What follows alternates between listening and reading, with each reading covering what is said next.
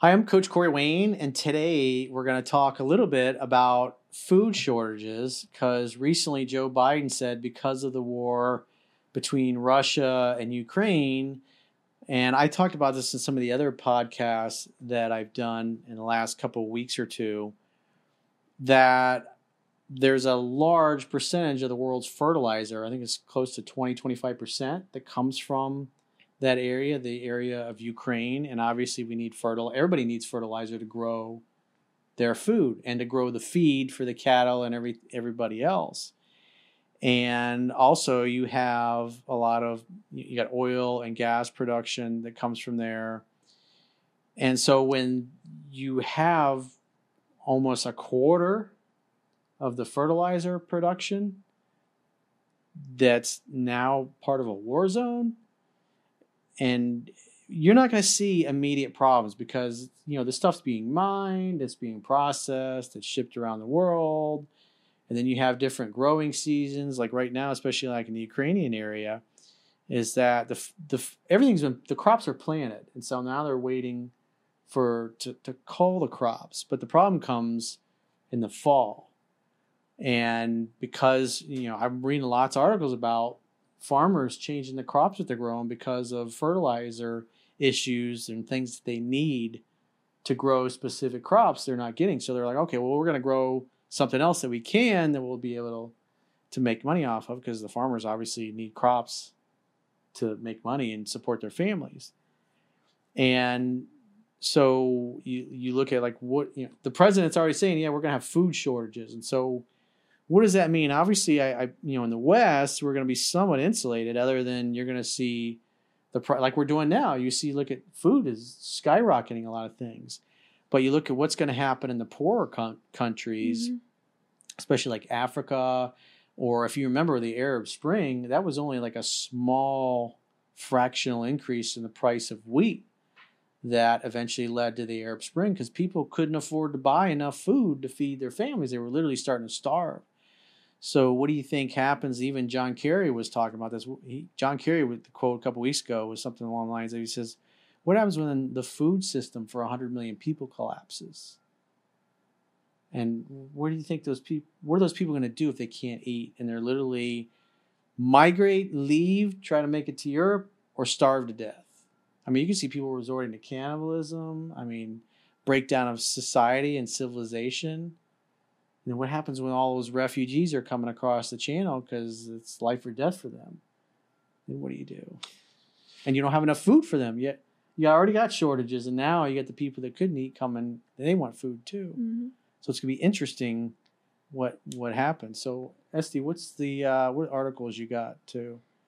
Uh, these are the articles from Yahoo Finance, and they have different quotes. Only three right now that are that popped out. So, President Joe Biden said that the world will experience food shortages as a result of Russia's invasion of Ukraine, and production increases were a subject of discussions at a Group of Seven meeting on Thursday.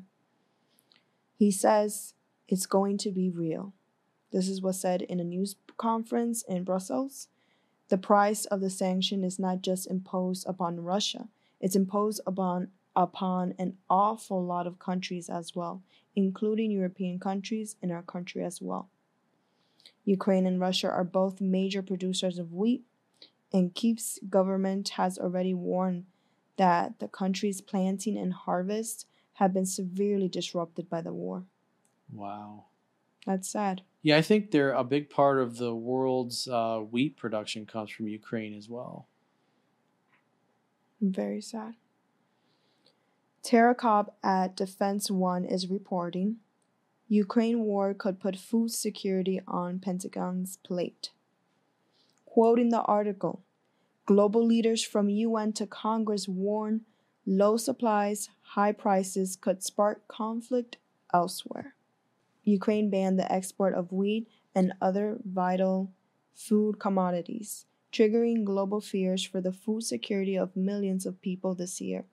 Now, the Pentagon has been urged to study how the disrupted food supply, driven by Russia's invasion of Ukraine, will impact security, security around the world. So it says global leaders from China to the United Nations have warned millions could suffer from Russia's war as some food prices have already soared and supplies are disrupted or cut off completely for months or years to come. Some warn that suffering could spark violence in locations key to U.S. security concerns. I mean, everybody's seen how food has gotten more expensive because the government, with all the free flowing unemployment, is basically caused an artificial inflation in the labor market. And so people that were making eight or ten bucks an hour got paid more money to sit at home and do nothing. And I think it's somewhere, you know, because the Democrats were wanting fifteen dollar an hour minimum wage, living wage as they call it, for years. And so with all of the uh, the coronavirus programs that were in the spending that was spent since the pandemic, so you got a lot of people that was like, if you're making eight or ten bucks an hour and you can make five, six hundred bucks a week sitting at home doing Different, nothing on unemployment, why would you? You're actually going to make less money to go back to work. So now the government is paying you more money to sit at home and be on unemployment and do nothing.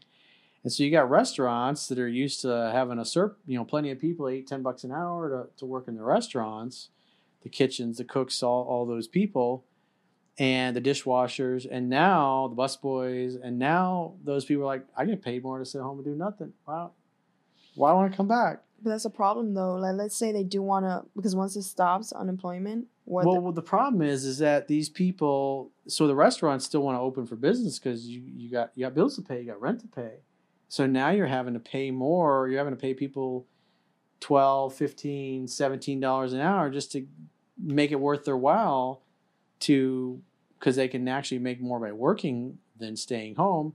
So it's kind of like a backdoor way to get a $15 an hour minimum wage. And so with the government coming in and interfering in the labor market, now they've jacked up the, the cost of all low to minimum wage type of jobs. And so it makes everything more expensive.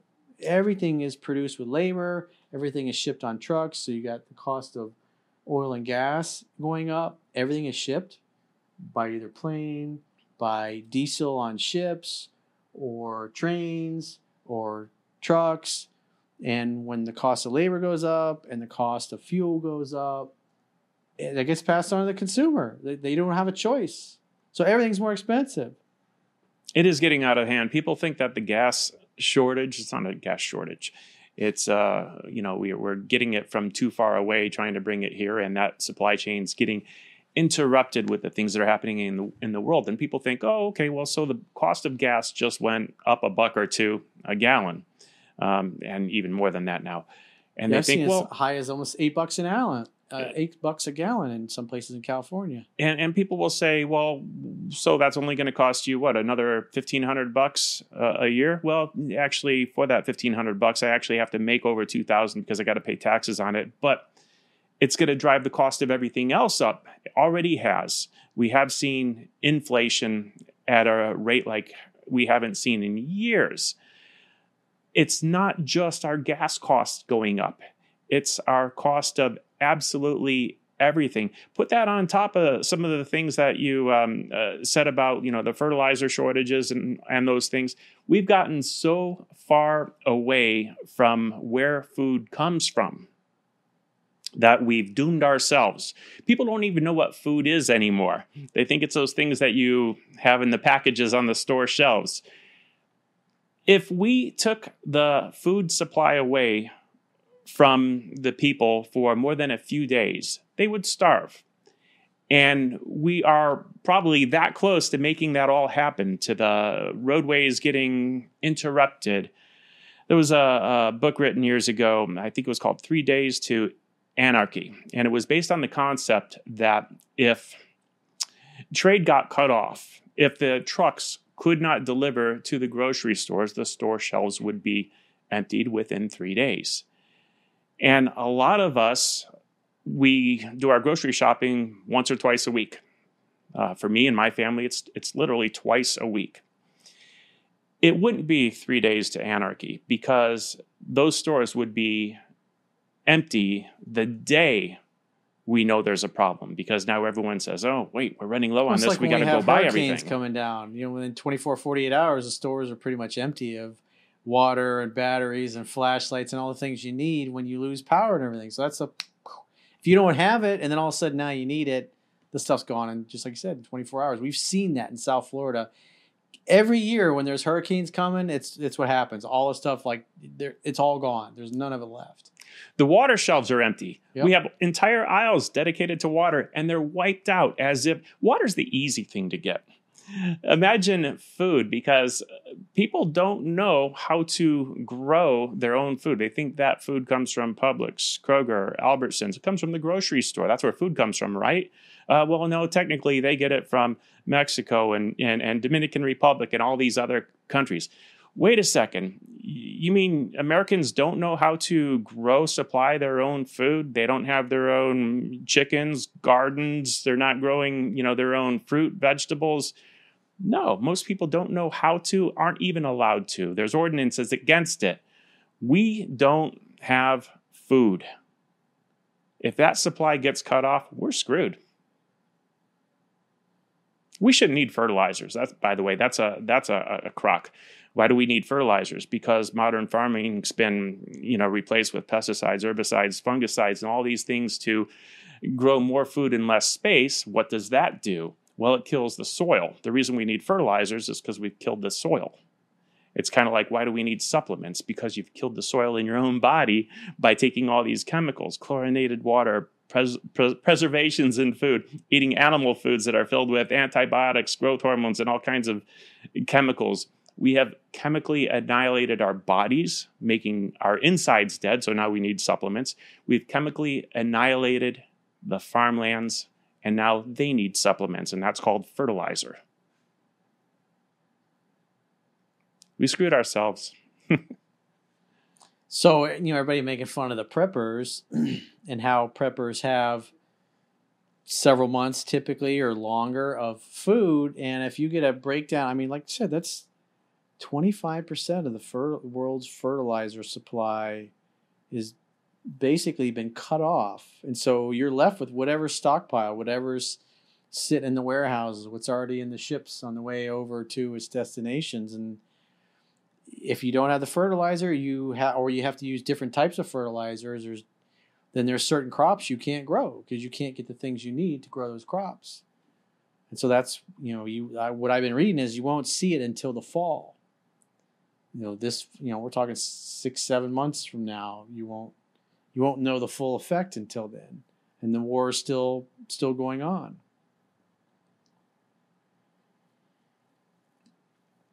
Wow. Food shortages.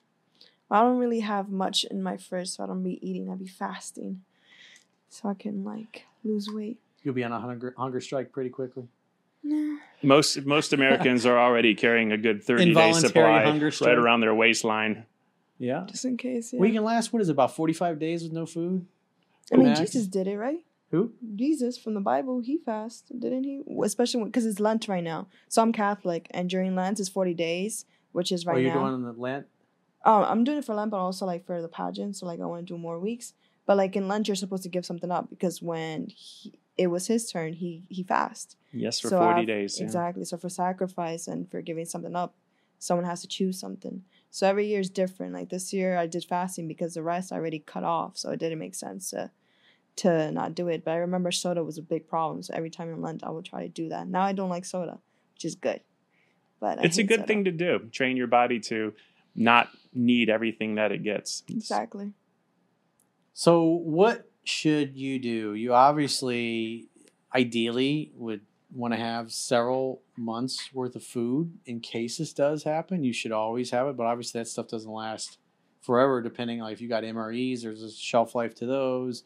If you got lentils and beads and other things, there's or nuts for that matter, that stuff's got a, a certain amount of shelf life. So say you buy it and nothing happens. Well, usually you either eat it or you end up throwing it away. You know, for, for for the price of beans, rice, grains, these things store for years, decades, even if you store them right. Um, beans uh, kept in a five gallon bucket, sealed with a lid on it, um, will last literally decades. And what are those? They're live seeds that you can actually plant. Uh, a cup of sprouts will turn into a half gallon of a cup of seeds rather will turn into a half gallon of sprouts. Um, wheat obviously can also be grown, sprouted, and you can grow your own fields of wheat. They're seeds, they're live seeds that stay forever, packed with nutrition. So, yes, you can have a food supply uh, at home to get you through that that time uh, uh, of crisis, the three days of anarchy. You can have your own food supply there. But everyone should really know how to grow their own food. They should be growing food. If you go back in history, you know, I, I, I grew the avocados and Corey grew the mangoes and and Esty grew the carrots or whatever, and we all exchanged our foods and everybody had everything.